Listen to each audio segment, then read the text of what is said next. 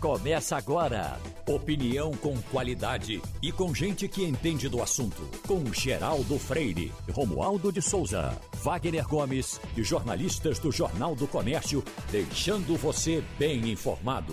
Passando a Limpo. O Passando a Limpo está começando.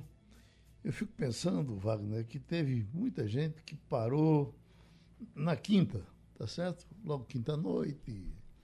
E aí descansou. O farrou. Sexta, sábado, domingo. Impressou a segunda. Ontem deu uma passada no cemitério, nem deu. Nem deu. Entendeu? É. Tá liso, porque gastou tudo nesse negócio. É. E a gente aqui que trabalhou o tempo todo, tá com o bolsinho forrado. É a vida, né? O bolsinho forrado. É. Mesmo que você não tenha dinheiro, você não gasta, porque você não tem, não tem tempo, né? É. E registro aqui que Pedro Godoy está mandando, entregando a cadeira de rodas, voltando uh, os nossos amigos do Pinga Pinga. A gente andou tendo grandes apertos aí, mas parece que agora o fim do ano está se aproximando. Pedro Godoy registra aqui a sua doação. Quanto é que está a cadeira de rodas agora, Geraldo?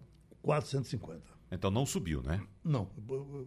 Nós estávamos, inclusive, numa empresa que estava cobrando seiscentos. Uhum. Aí nós passamos para outra empresa e aí está sendo quatrocentos e cinquenta, uhum. Entendeu? Esse é o preço por conta do volume enorme é. de cadeiras que a gente compra. Exatamente. E se a situação já está difícil com quatrocentos e cinquenta, a gente está percebendo, né, que diminuiu a quantidade de doações, imagina com seiscentos. Então, puxa. Né? Então, de uhum. fato, pelo menos esse preço ficou mantido aí, porque a gente sabe que o aperto é grande, apesar da vontade que a gente sabe que as pessoas têm de fazer a doação. Eu queria registrar, Wagner, a sorte que você teve na programação desse debate de hoje, que o senhor vai debater privatização da Petrobras. O preço da gasolina, dos combustíveis como um todo, que envolve também privatização. E vai por aí afora. Isso. É, até para saber de algumas coisas. Por exemplo, quando o presidente da República diz, Bolsonaro diz que vai jogar pesado com a Petrobras. Qual, qual é o reflexo disso? Isso ajuda em quê? Isso serve a quem? É, você tem pessoas importantes para tratar desse tema, né? Isso. Quando se, quando se fala algo a respeito da Petrobras, sempre tem um reflexo, Geraldo. E o reflexo imediato é na Bolsa de Valores. Os papéis da empresa, que são os papéis mais importantes da Bolsa de Valores de São Paulo, da Bolsa de Valores brasileira, B três no caso, sempre sofre algum tipo de reação. Pode ser negativa ou pode ser positiva. Nesse caso, geralmente é negativa. Veja que semana passada houve uma queda de cerca de seis por cento dos papéis em um dia só da Petrobras. Então isso é um prejuízo muito grande, tanto para o acionista quanto para a própria empresa, que perde valor, perde valor de mercado também. A Petrobras, Wagner, por menos que você goste dela, ela é um, um, uma empresa tradicional do Brasil, a maior empresa do governo brasileiro, no poder do governo, porque se, agora ele está... Uh, uh, fracionado, mas ainda tem uma participação. As decisões são do governo. É, a participação majoritária do governo, governo brasileiro. O governo tira presidente, bota presidente, é. não sei o que e tal. Aí, se tornar adversário da Petrobras, é que fica uma coisa sem jeito.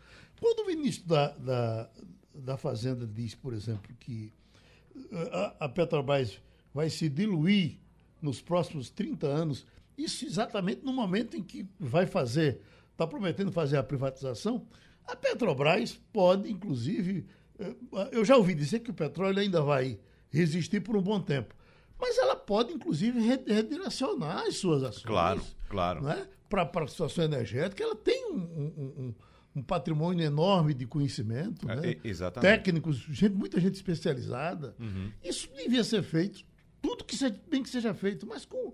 um certo cuidado, né, Wagner? É, exatamente. É claro, Geraldo, até comentei aqui semana passada, que o ministro da Economia, em parte, tem razão. Em parte. Por que em parte?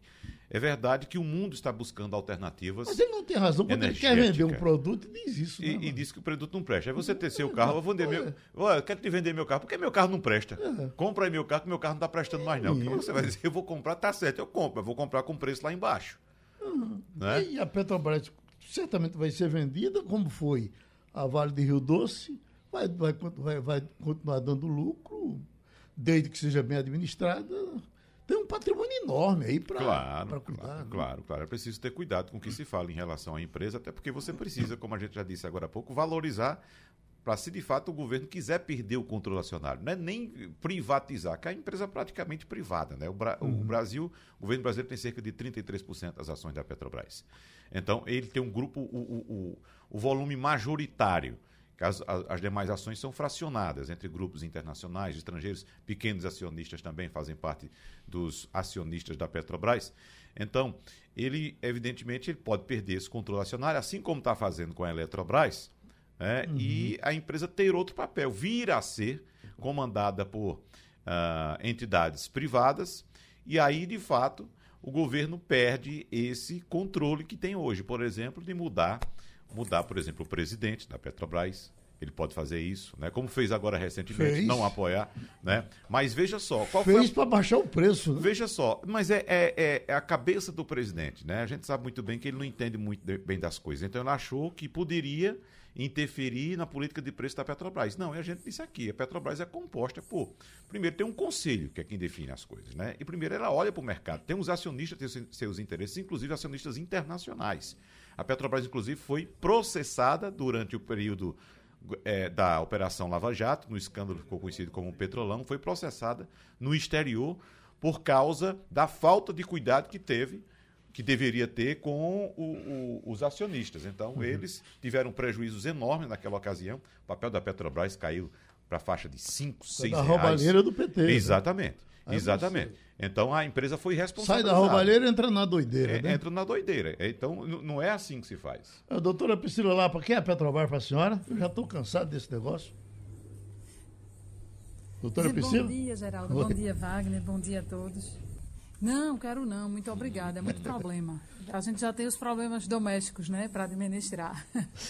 Geraldo e Wagner, não sei se vocês viram uma propaganda institucional da Petrobras, que passou ontem na, nas redes de televisão, justamente tentando tirar a culpa, né, da Petrobras. Em... Uhum.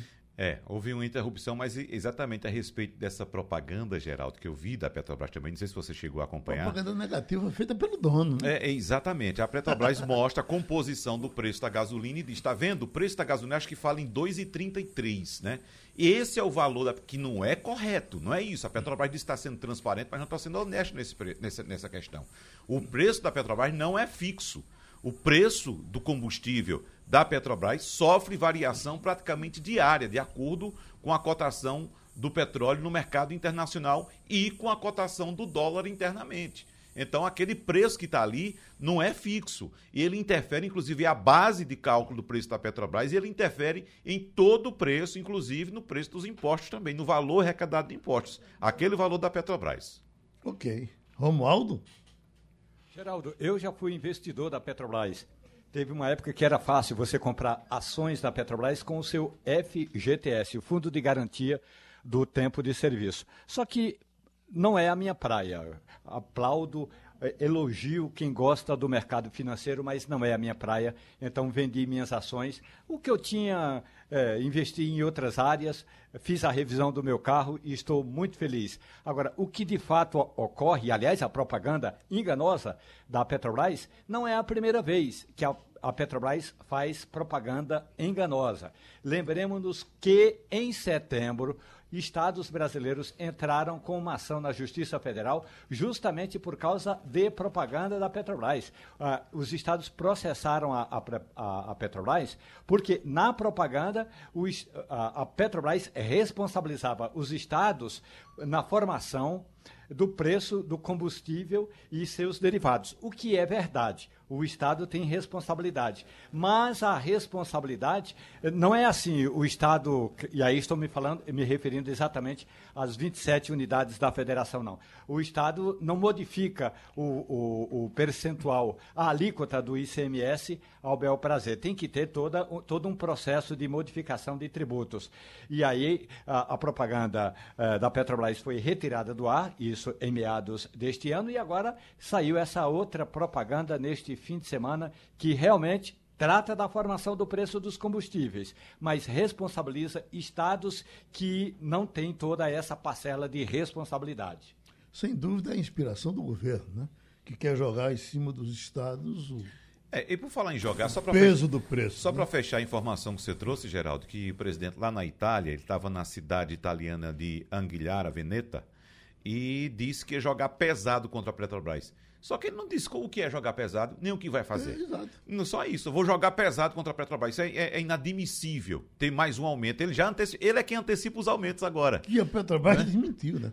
Não está programado, vai ter. Vai ter o aumento, a gente uhum. não, se sabe, não sabe quanto, porque esse aumento, como já disse, ele depende da cotação do mercado do petróleo internacional. E outra coisa, vai continuar subindo o preço do petróleo, que nós estamos entrando na época fria agora do hemisfério norte, o consumo aumenta, inclusive também de gás, para aquecer residências, ambientes de trabalho e outras coisas mais, além do, da, da utilização normal na... na, na É, em automóveis, né? Então aumenta o consumo, se aumenta o consumo, aumenta a demanda, aumenta o preço. Agora, Wagner, para é, mostrar, inclusive, que tem gente que age politicamente em cima dos temas e tem gente que, que age de outras formas, por exemplo, a, a, a, demos uma informação hoje aqui de que o preço do petróleo, a, dos derivados de petróleo em, em Portugal, está desembestado.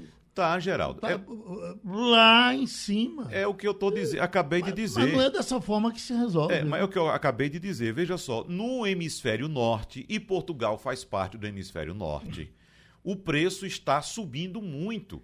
Você vê, no começo da pandemia, o preço do petróleo era em torno de trinta e cinco dólares o barril. trinta e cinco. Está oitenta e cinco agora.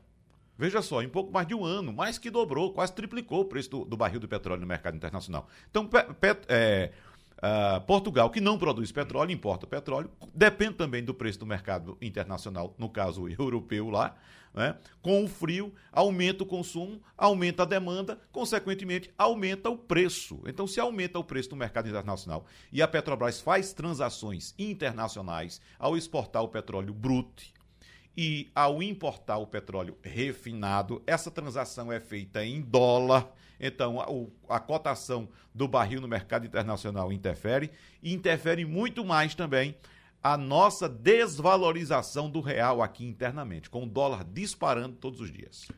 A história é a seguinte, que a pior coisa do mundo é um caminhão na pista, motorista embriagado, cobrador curto da vista e um doido gritando em cima. Empurra o pé, motorista!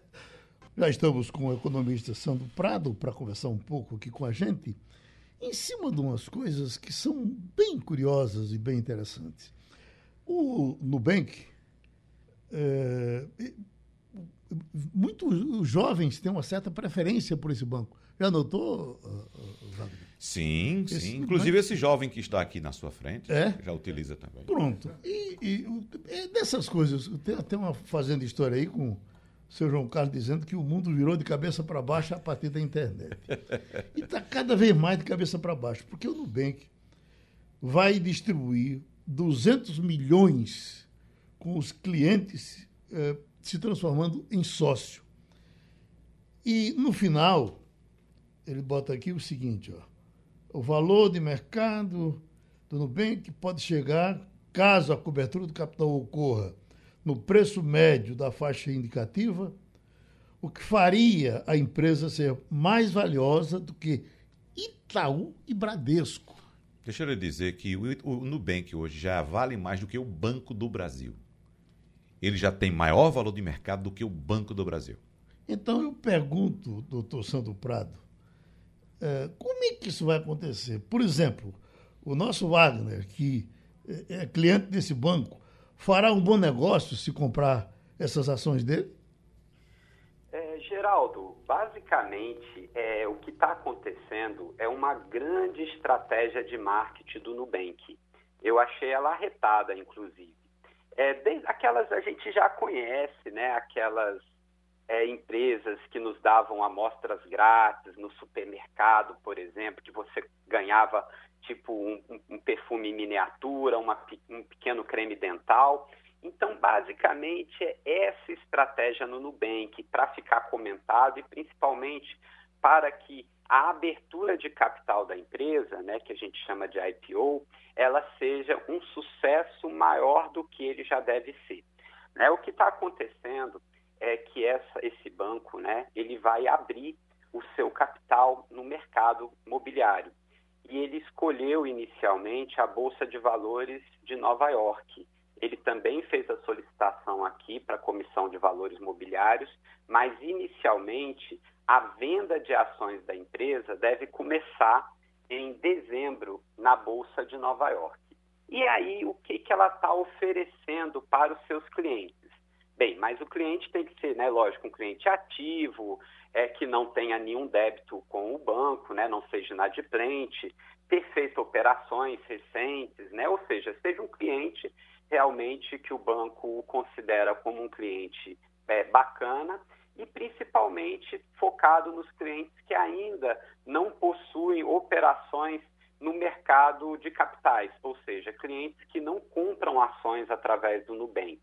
Então, o que, que ele faria? Ele daria uma, um B D R, que é mais ou menos você ter uma ação de uma empresa, só que é um pouco diferente, principalmente por questões aí de você não se tornar realmente um sócio, enfim, mas no, no, no frigir dos ovos, é como se você fosse receber uma ação da empresa, né? Essa ação teria um valor aí aproximado de nove reais e oitenta centavos e você teria aí os dividendos advindos da valorização é, do Nubank e da distribuição entre os sócios. Então, um B D R é você ter uma ação custodio... cust... sob custódia de uma instituição financeira, você não a possui diretamente, mas ela é tua, e você, nesse caso, não vai poder vendê-la por um período de doze meses, né, após o, o I P O. Mas aí depois ela passa a ser sua, você pode vender, mas é uma ação aí de nove reais e oitenta centavos. Então, qual eu achei a grande estratégia? Porque, na verdade, essa abertura de capital pretende captar mais de dezesseis bilhões, ou seja, ela deve entrar em investimentos na ordem de dezesseis bilhões no Nubank, aonde, obviamente, ele vai fazer aquisições, ele deve fazer estratégia de desenvolvimento de mercado, deve fazer o escambau, porque é muito dinheiro que vai entrar. E aí ele vai gastar cerca de duzentos milhões fazendo essa distribuição dos B D Rs. Então, eu achei super bacana isso, porque também ele está dando início à pessoa que nunca investiu. Ou seja, olha, agora você tem uma carteira aí, entre aspas, com um BDRzinho, mas aí você já vai ver como é que é essa história de dividendo, já vai saber controlar. Ou seja, é uma iniciação para que aquele cliente se torne um consumidor desse produto disponibilizado pelo Nubank. É, só para deixar mais claro, professor Sandro, para o nosso ouvinte, esse B D R vai representar cerca de um sexto de uma ação ordinária. Ou seja, é um valor, né? Você divide, por exemplo, se a ação chegar a dez reais, você divide por seis e você pega um, um desse valor dos seis, não é isso? E vai dar uh, pouco, pouco menos de dois reais, né? Pouco menos de dois reais é o, o equivalente, se for nesse, nesse patamar, evidentemente, mas é somente um sexto de uma ação.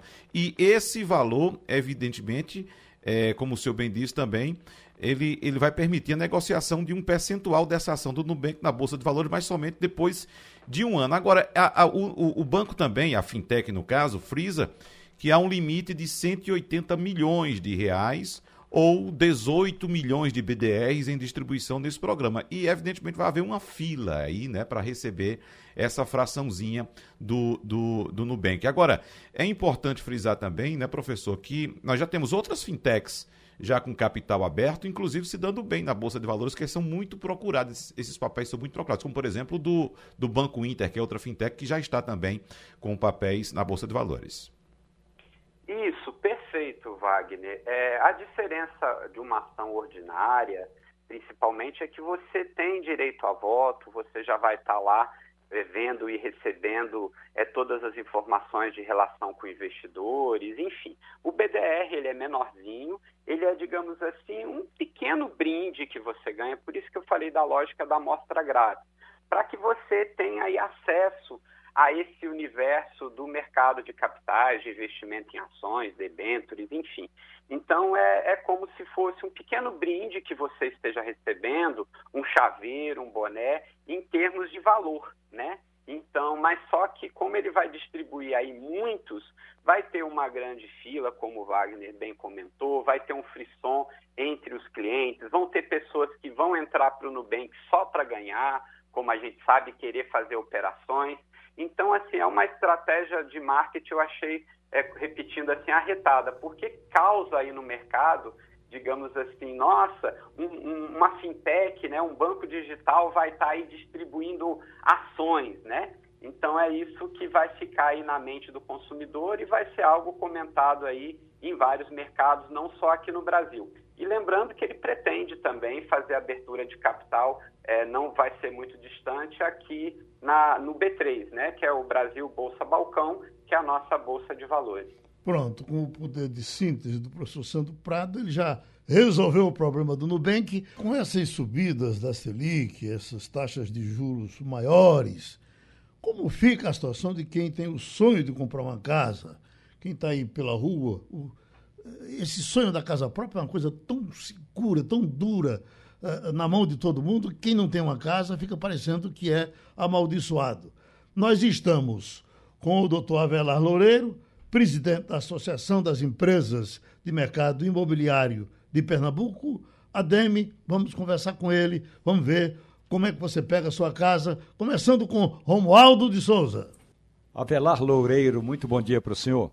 Levando em conta a questão da, da, da decisão da Caixa Econômica Federal, é, o senhor avalia que nós vamos ter o que a gente chama de boom no mercado imobiliário, ou seja, vai ter mais casa, mais imóvel, é, mais área para ser é, colocada à disposição de quem quer participar desse sonho de que trata Geraldo Freire? Bom dia, Romualdo. Bom dia, Geraldo. Bom dia, ouvinte.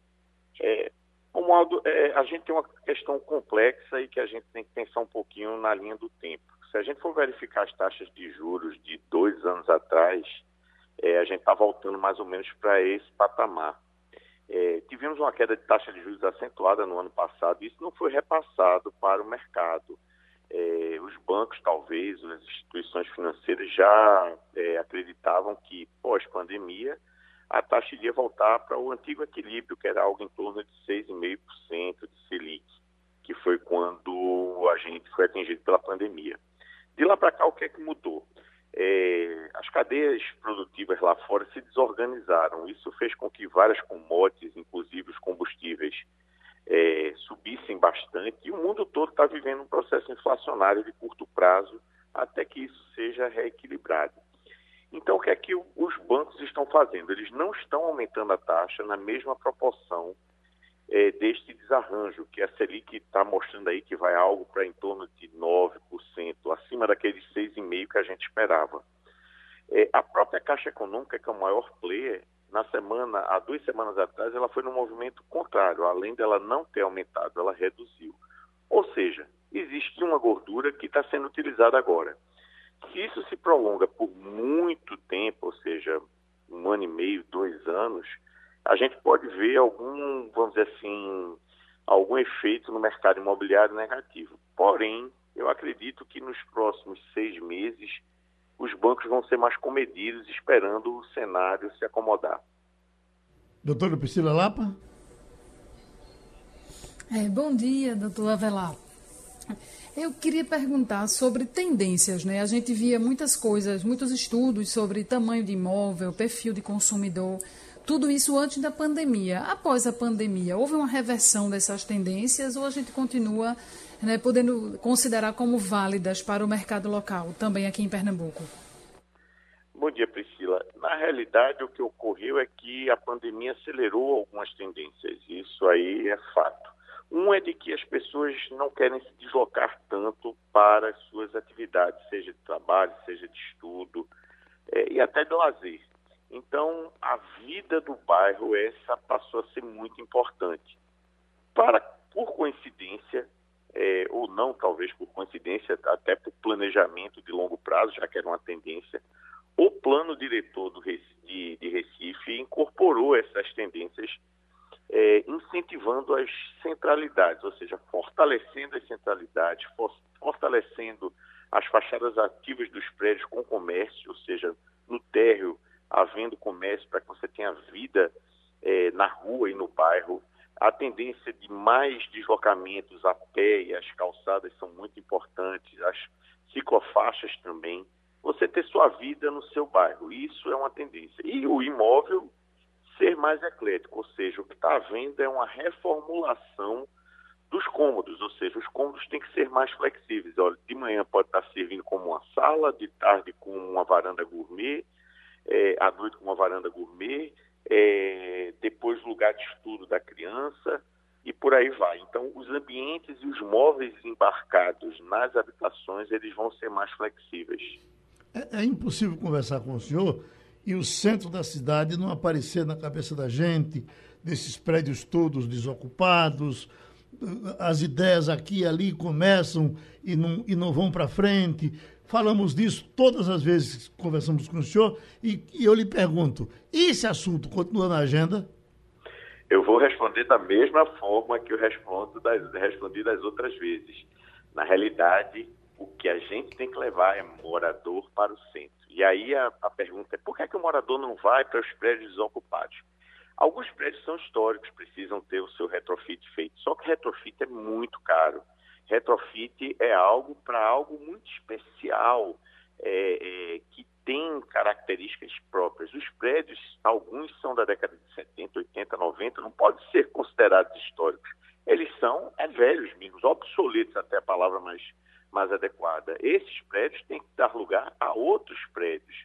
E aí a gente vai levar o morador. E aí a moradia, ela vai fazer com que floresçam os serviços, escolas, creches, supermercados, é, o, a quitanda da esquina. Isso é o que dá vida. Não é atividade econômica que dinamiza território, é morador que dinamiza território. O, o Porto Digital é importantíssimo, mas ele não terá o condão de fazer com que a vida no bairro do Recife venha a existir. Só o morador, só o morador em Santo Antônio, só o morador em Santo Amaro, é, na área de São José, é que vai fazer com que a gente tenha dinamismo. É uma questão que tem que ser chamado quem é o grande player da história, que é o mercado imobiliário, para poder traduzir o que a população quer e levar o produto que ela quer, porque se a gente não levar o produto que a população quer, ela simplesmente não vai, como não está indo. Ela não está indo. Uhum. Wagner? É, presidente Avelar Loureiro, o Jornal do Comércio, é, semana passada, trouxe inclusive uma reportagem a respeito de um desses prédios que foram revitalizados no centro do Recife, na Guararapes, no caso o edifício Sertão, que foi transformado em, em ambiente é, residencial. E o senhor disse agora há pouco uh, que esses prédios têm que dar lugar a outros prédios. Falando mais claro, a, a defesa do senhor é que esses prédios sejam demolidos e construídos edificações modernas, é isso? Todos não, alguns sim. O Sertão é um, um caso atípico. Na realidade, tem um empreendedor que ainda é dono, que tem, é ligado à questão de arquitetura, é ligado ao urbanismo, é, e ele faz isso. Veja que numa escala pequena, a gente está falando de quinze, vinte habitações. Quando eu falo em habitação, por exemplo, no bairro do Recife, se você não levar dez mil famílias, você não vai ter dinamismo naquele bairro. Você não vai justificar a igreja, a escola, a creche, é, o mercadinho, se você não tiver uma densidade populacional. Pensando nesse sentido, a gente tem que eleger quais são as, as, as, as edificações que são passíveis de retrofit, até porque umas você não vai conseguir passar por bombeiro e por outras questões que evoluiu ao longo do tempo, e você tem que ter espaço. Ou seja, algumas edificações terão que ser demolidas. A gente não tem que ter preconceito nem para um lado, nem para o outro. Nem para dizer que tem que derrubar tudo, nem para dizer que não pode derrubar nada. Temos que chegar ao equilíbrio. Temos que chegar ao equilíbrio. O, o, o empresário do setor uh, imobiliário tem interesse no comprador de baixa renda, doutor Avelar? Uh, uh, tem uma moça que nos ajuda lá em casa que... Uh, Há uns cinco anos que ela corre para um lado, corre para o outro, se muda para um canto, se muda para o outro. Vai em cima dessas ofertas de minha casa, minha vida, minha isso, minha aquilo, e não consegue nada. Isso vai ser assim até quando? É, na realidade, um, uma parte deste público é, é, a gente consegue atingir. Agora, nem sempre no local onde a pessoa quer morar. Então, por exemplo, hoje você consegue, paulista constrói mais do que toda a região metropolitana junta. É, isso são dados da Caixa Econômica Federal. É, então, você não pode dizer que não está sendo feita habitação. Boa parte dessas habitações são para esse público com faixa de renda entre mil e quinhentos reais e três mil reais. Ou seja, uma família empregada, um marido e mulher empregado, é, ganha mais ou menos entre mil e quinhentos reais, vamos lá, até dois mil e quinhentos reais, se for um casal. É, é, e aí tem produto, aí se quer no centro. Para se querer no centro, a gente tem que ter espaço. E hoje não há o espaço. E é isso que eu estou defendendo. É, inclusive, para que o centro dê certo, ele tem que ter todas as classes sociais. Ele não pode ter só rico, não pode ser, ser só de classe média, nem pode ser só de classe baixa, senão vai virar um gueto. Então, a gente tem que misturar tudo. Cidade boa é cidade compacta, e isso o plano diretor é, trabalha bem. Tem que ser é, diversa, então tem que ter todas as classes sociais e todas as atividades, não só atividade comercial e não só residencial, e tem que ser inclusiva. Então, essa é a cidade ideal no mundo e a gente busca isso. Agora, para isso, precisamos de áreas para podermos levarmos essas edificações. Hoje já existe tecnologia que você consegue fazer habitações com quinze, vinte, trinta, quarenta pavimentos com o mesmo custo de terreno mais três. É, já existe isso, mas a gente não tem, por exemplo, um terreno no centro que comporte um, um prédio tão robusto, é, com essas características. No momento em que essas áreas vierem a mercado, pode ter certeza que o mercado imobiliário vai ocupar, inclusive, para classes mais baixas. Outra vez tivemos a contribuição do engenheiro Avelar Loureiro aqui no Passando a Limpo. Tem uma matéria que chega a ser curiosa aqui, uma longa matéria publicada na revista. Uh, nós convidamos o professor de urologia, Mizael Vanderlei, cirurgião, para uh, nos explicar sobre isso. É, quando eu lhe perguntar sobre o rei da Espanha, talvez você nem vá se lembrar, mas quando eu lhe digo, olha, é aquele que, naquele encontro com o Hugo Chávez, ele já velho, Hugo Chávez ainda novo, ele disse, por que não te calas? Então, aquele rei, ele deixou a Espanha, ele está exilado nos Emirados Árabes, mas a matéria é a irrefreável libido de Juan Carlos. Para conter sua compulsão, o rei emérito da Espanha, que vive exilado nos Emirados Árabes, tomou hormônios femininos e bloqueadores de testosterona. Aí tem aqui que ele está com oitenta e três anos, teve quatro mil setecentas e setenta mulheres e está em tratamento para conter esse apetite. Isso pega, doutor Mizael? Bom dia, Geraldo Freire. Um prazer falar com você, prazer. Com seus ouvintes e com a sua bancada. Estão me ouvindo bem? Que eu estou no celular. Muito bem, mal. Muito bem. Ok, ótimo. Bom, veja bem, é, vamos primeiro a, aos conceitos. Libido é o desejo, realmente, o apetite sexual. Tanto sexo... Eita. Falou em apetite sexual... No caso, feminino, voltou agora. Pode seguir. Oi, parece que o telefone parece que caiu da mão do doutor, né? Então, vamos eh, fazer a religação. Enquanto isso, falando de, com professores, tem a professora Priscila e o professor Romualdo de Souza. Eu estou vendo aqui, Romualdo, uma coisa que é também interessante, porque o Enem está informando que nos presídios de São Paulo ele eh, tem dezessete mil trezentos e oitenta inscritos este ano. Tem crescido cada vez mais o número de presidiários interessados no estudo. De doze mil setecentos e setenta e oito em dois mil e vinte, vamos agora para dezessete mil trezentos e oitenta. Então, é um... o que é que os educadores acham disso? O, o, o, o, o preso aprendendo... facilita a vida, é mais fácil tirar ele de lá, ou ele aprende para fazer o mal? Oportunidade, Geraldo. Não quer dizer que quem aprenda não, não quando tem, de fato, a índole de continuar fazendo mal, vai continuar fazendo mal, seja no presídio, fora do presídio, ocupando cargos públicos, isso depende muito mais de outro conceito. Mas do ponto de vista dos presidiários, aliás, eu estou orientando uma tese nesse sentido, que é exatamente busca de oportunidade. Há presidiários, muitos presidiários, que quando entram ali, eles já pensam em sair de qualquer forma, seja arrombando a parede ou pela porta da frente. Os que querem e que sabem que só vão sair pela porta da frente têm de encontrar uma alternativa. E uma dessas alternativas é estudo. Cada livro que você lê, você consegue desconto nas horas em que você vai estar aprisionado. Então, é importante ler livros. Agora, mais que ler livros, esse trabalho que, de que estou falando aí, da orientação na faculdade, é um trabalho que aponta que o presidiário sente necessidade, ainda que naquele cubículo, de ler alguma coisa. Como ele não tem acesso à internet, como ele não tem acesso ao rádio, como não tem acesso à televisão, se ele tiver acesso a um bom livro, ele vai sentir mais vontade de adquirir conhecimento. Então, é busca de oportunidade quem participa desses programas, sobretudo para fazer as provas do Enem.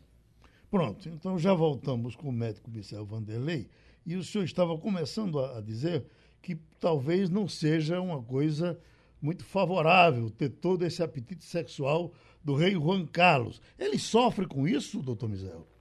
Muito bem, é, é, eu espero que agora a ligação não caia, é, mas estamos nessa, nessa situação que dependendo da, da eletrônica e do sinal. Mas vamos lá, eu falava sobre, sobre o conceito é, é, do libido, né?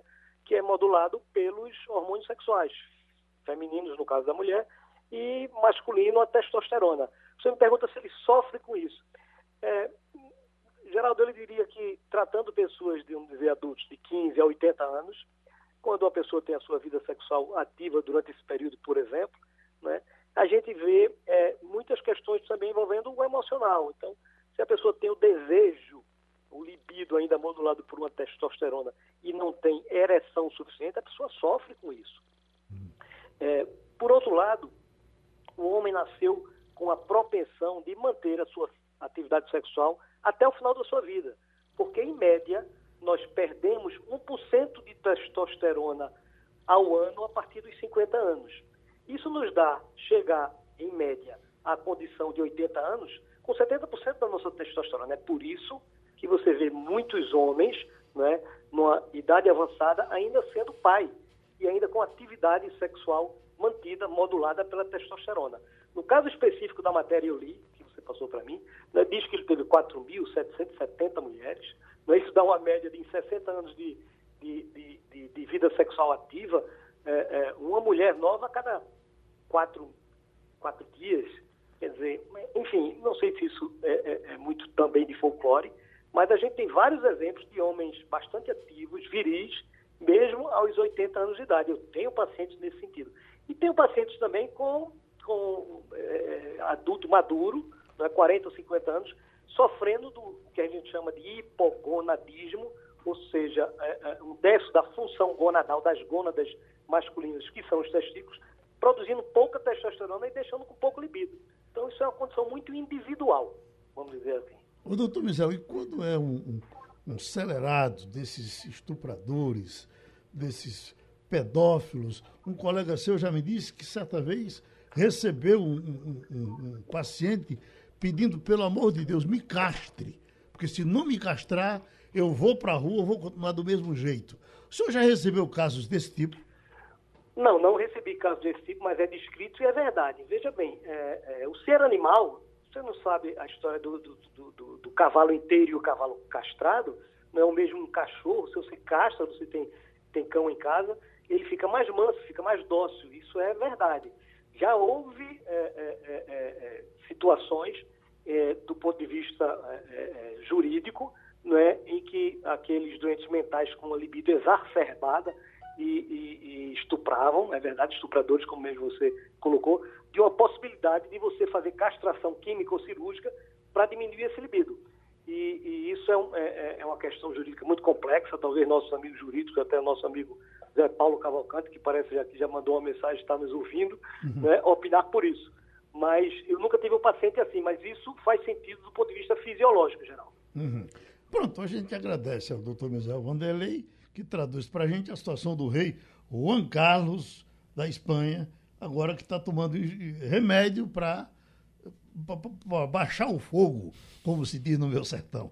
Vamos em frente, Wagner? Vamos, deixa eu chamar Romualdo aqui para a nossa conversa, Geraldo, porque líderes partidários da base do governo na Câmara intensificaram nos últimos dias a pressão para que deputados estejam presencialmente hoje em Brasília em mais uma tentativa de votar a chamada P E C dos precatórios. Então, são necessários pelo menos trezentos e oito votos em dois turnos para essa P E C ser aprovada e seguir ao Senado, mas parece que há muito corpo mole aí em Brasília, Romualdo de Souza, por parte dos deputados, inclusive diante dessa pressão que o governo faz de eh, não liberar as, as verbas do orçamento para os deputados, Romualdo de Souza.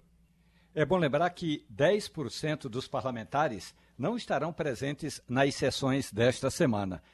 Alguns estão... ou entre, eh, estão em viagens, melhor, a maioria, inclusive, participando da COP vinte e seis. Então, isso já é um ponto importante. Lembrando, como você destacou, que são necessários três quintos para apro- aprovar uma mudança na Constituição. E o que está em discussão aqui é o seguinte: uma das bancadas que faz resistência a essa chamada P E C dos precatórios é a bancada do Partido dos Trabalhadores. Na semana passada, eu conversei com a presidente da legenda, e Gleisi Hoffmann me disse que essa proposta não é, uma, é, é, não é uma boa proposta, a sociedade vai sair perdendo, e ela tem razão, e que como é, o P T vai fazer ainda uma reunião, possivelmente hoje à tarde, a legenda vai se definir sobre a P E C dos precatórios. E por que o P T é importante? Porque é a maior bancada, então isso é fundamental. Agora, a outra questão é, o governo está ameaçando, e aí vamos falar quem é o governo? O líder do governo, Ricardo Barros, e a ministra da Secretaria de Governo, Flávia Arruda, estão pressionando os parlamentares, dizendo que se não houver P E C dos precatórios, é possível que ocorra corte nas emendas parlamentares, porque a todo custo o governo quer colocar nos eixos o trem do novo programa social chamado de Auxílio Brasil. Não tem dinheiro para o Auxílio Brasil, como quer o governo, pagando quatrocentos reais às famílias beneficiárias. Bom, não tem dinheiro. Então, vai com essa P E C dos precatórios, ou seja, a dívida judicial que já está sentenciada, não tem mais apelo, não vai ser paga agora, vai entrar num calendário para pagar a perder de vista. Então, o dinheiro dos precatórios viria para o Auxílio Brasil. Com isso, o governo precisa, de fato, desses recursos da chamada emenda dos, da P E C dos precatórios. E aí, a ameaça do governo é, olhe, se não tiver P E C dos precatórios, a gente vai ter de tirar dinheiro de algum canto. E pode ser que seja das emendas que estão no orçamento da União. Aí os parlamentares começam a se mexer. Mas é fato, hoje é quarta-feira, vamos ver se vai ter quórum na Câmara para dar início a essa votação. Particularmente, eu acredito que essa votação, se houver nesta semana, vai ser só a partir de amanhã. Vamos lembrar também, Romualdo, que do outro lado estão os deputados, os nobres parlamentares, que fazem pressão também sobre o governo para que, pelo contrário, no lugar de o governo não liberar essas emendas, esses recursos, esses deputados fazem pressão para que o governo libere mais. Não é? Não tem ninguém preocupado aí com a questão de uh, cidadãos brasileiros que Ô, vão Wagner, ter que esperar se, mais de dez anos aí para receber o precatório. Wagner, que a P E C dos precatórios tem também o envolvimento dos estados, diversos Sim. estados que estão para receber dinheiro do governo Exatamente. No ano da eleição. Inclusive do Fundef. Não é? Do Fundef, não é, Romualdo de Souza? Exatamente, inclusive Pernambuco. Uhum. É, se essa proposta de emenda constitucional for aprovada como está, o estado de Pernambuco vai deixar de receber este ano é, recursos em torno de quatro bilhões de reais. Mas... vai receber um dia, mas não desta vez. Então, é importante que a bancada pernambucana também leve em consideração isso.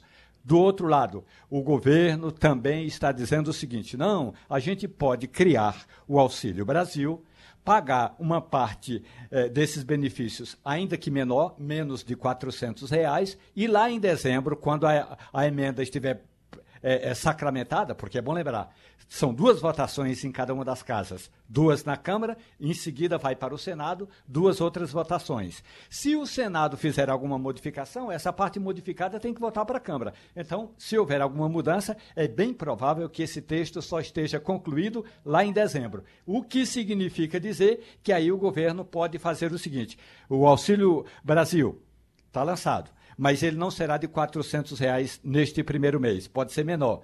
No, ano, no mês que vem, aí sim teria uma parte para compensar, ou seja, um adicional para compensar todo aquele recurso que não foi liberado agora neste primeiro mês. Realmente, o governo ou se mobiliza direito, ou essa P E C não vai ser aprovada. Não tire mais essa dúvida, Romualdo. Eu estou vendo aqui um foguetinho, virou piada. Marcos Pontes, o ministro astronauta, virou mesmo chacota no Planalto. A gente sabe que ele, por diversas vezes, aí andou protestando, dizendo que não está aparecendo dinheiro para a ciência e tecnologia, ele precisa, a, a ciência e tecnologia precisam. Ele botou aqui, ó, numa reunião ministerial, sem Pontes presente, claro, Bolsonaro brincou. O Pontes foi ao espaço e deixou o cérebro lá. Já teve recentemente uma declaração, me parece até que na frente do próprio Marcos Pontes, de Paulo Guedes, dizendo que ele era burro. Então, uma pasta tão importante como o Ministério da Ciência e Tecnologia, a gente precisa que atue, porque é ciência, é coisa importante. É, é, esse homem vai ficar aí, Romualdo, ridicularizado, jogado, ele não reage? Marcos Pontes, ele já se filiou a um partido político. Ele se filiou no passado ao P S L e agora está nessa nova legenda União Brasil. Então, para ele, é, quanto mais notícia derem ao seu respeito, melhor, ainda que seja essa notícia, digamos, negativa. No caso das declarações do ministro é, da, a, da Economia, Paulo Guedes disse que não sabia que, não, que estava sendo gravado e que, na verdade, ele é, estava brincando, mas é verdade. O Paulo Guedes nunca gostou muito do Marcos Pontes. Já o presidente Jair Bolsonaro, eu não tenho a informação completa de que Bolsonaro teria dito que ele deixou o cérebro no espaço, mas o presidente sempre achou que Marcos Pontes poderia ter se engajado mais naquela questão que ele disse no ano passado, olha, na semana que vem nós vamos lançar um medicamento que vai ser melhor do que a cloroquina, que era a tal da Anitta. E não deu certo. A gente sabe que a Anitta não andou. Pelo menos a Anitta, como medicamento, não funciona, não funcionou e não funciona para o enfrentamento da covid dezenove. Então, Marcos Pontes foi ficando assim, meio que num canto parado. Agora, tem um outro detalhe que é muito importante, muito importante e que Marcos Pontes não fez, que é a ponte do Ministério com o Congresso Nacional. Quando se cortam emendas parlamentares da área de ciência e tecnologia, é porque a área do Ministério fez pouca ação, pouca atuação, mostrou pouco resultado ou não fez lobby. E o lobby de Marcos Pontes no Congresso Nacional é muito frágil. Lembremos, não é, Geraldo, hum. que quando Lula eh, gastou dez milhões de, de dólares eh, para que Marcos Pontes fizesse aquela viagem, ele fez a viagem e quando voltou, foi para a reserva, ele se filiou ao P S B, ao Partido Socialista Brasileiro. Ele foi filiado ao P S B e queria ser candidato a uma vaga de deputado federal. Agora está no P S L, quer dizer, o novo, nova legenda, União Brasil, e quer, mais uma vez, disputar uma cadeira no parlamento. Por falar... Já que você falou de P S L, por favor, Wagner, a situação do presidente da República diz que o P L de Valdemar Costa Neto, e Valdemar Costa Neto não abre mão de levá-lo para o P L, e ele estaria para ir para outro partido, o partido,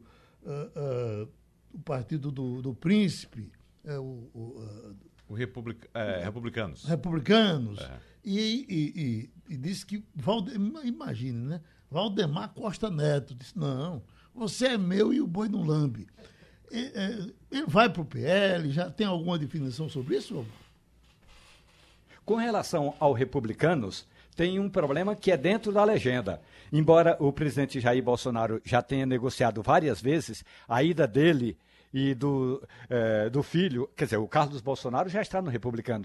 O, o, o o deputado Eduardo Bolsonaro, então eh, tem essa negociação. Mas tem um grupo dentro do Republicanos que não quer Bolsonaro. Assim como no Progressista, tem eh, grupos estaduais, incluindo o P P de Pernambuco, que não quer Jair Bolsonaro. Aliás, Dudu da Fonte disse que eh, não quer eh, eh, eh, Bolsonaro nem pintado de ouro, porque Dudu da Fonte quer o P P junto do P S B, da aliança em Pernambuco. Então tem todo esse problema. Já Valdemar Costa Neto, o presidente do P L, sempre disse ao presidente Jair Bolsonaro que ele, que Bolsonaro, seria recebido com festa e que todos os vinte e sete diretórios estaduais aprovam a ida de Bolsonaro para o P L.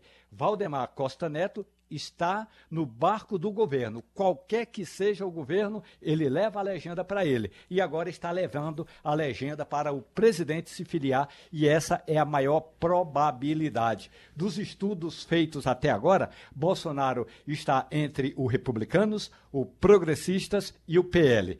Está com um pé e meio no P L. E o... o outro meio pé está dividido entre essas outras duas legendas. E o P L tem quarenta deputados? É isso tudo, Romualdo?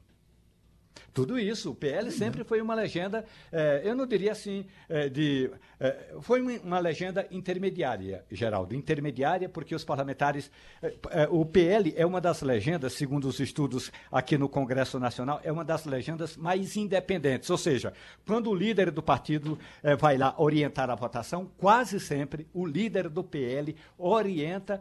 Eh, eh, eh, Pelo contrário, não orienta, libera a bancada, ou seja, a bancada volta, vota de acordo com os seus próprios interesses. Geraldo, é, é, esses são os bastidores da política, e por falar em bastidores, é bom lembrar, ressaltar aqui mais uma vez, o que é, bastidores e analistas políticos mais atentos disseram já há alguns meses, inclusive, que é a movimentação feita pelo presidente do P S D, Gilberto Kassab, nesses bastidores Roma dois mil e vinte e dois. E olha que ele obteve mais um passo importante nessa frente que ele quer montar no Brasil, com a filiação, com o anúncio de José Luiz da Atena de filiação ao partido dele, saindo do P S L e indo para o P S D.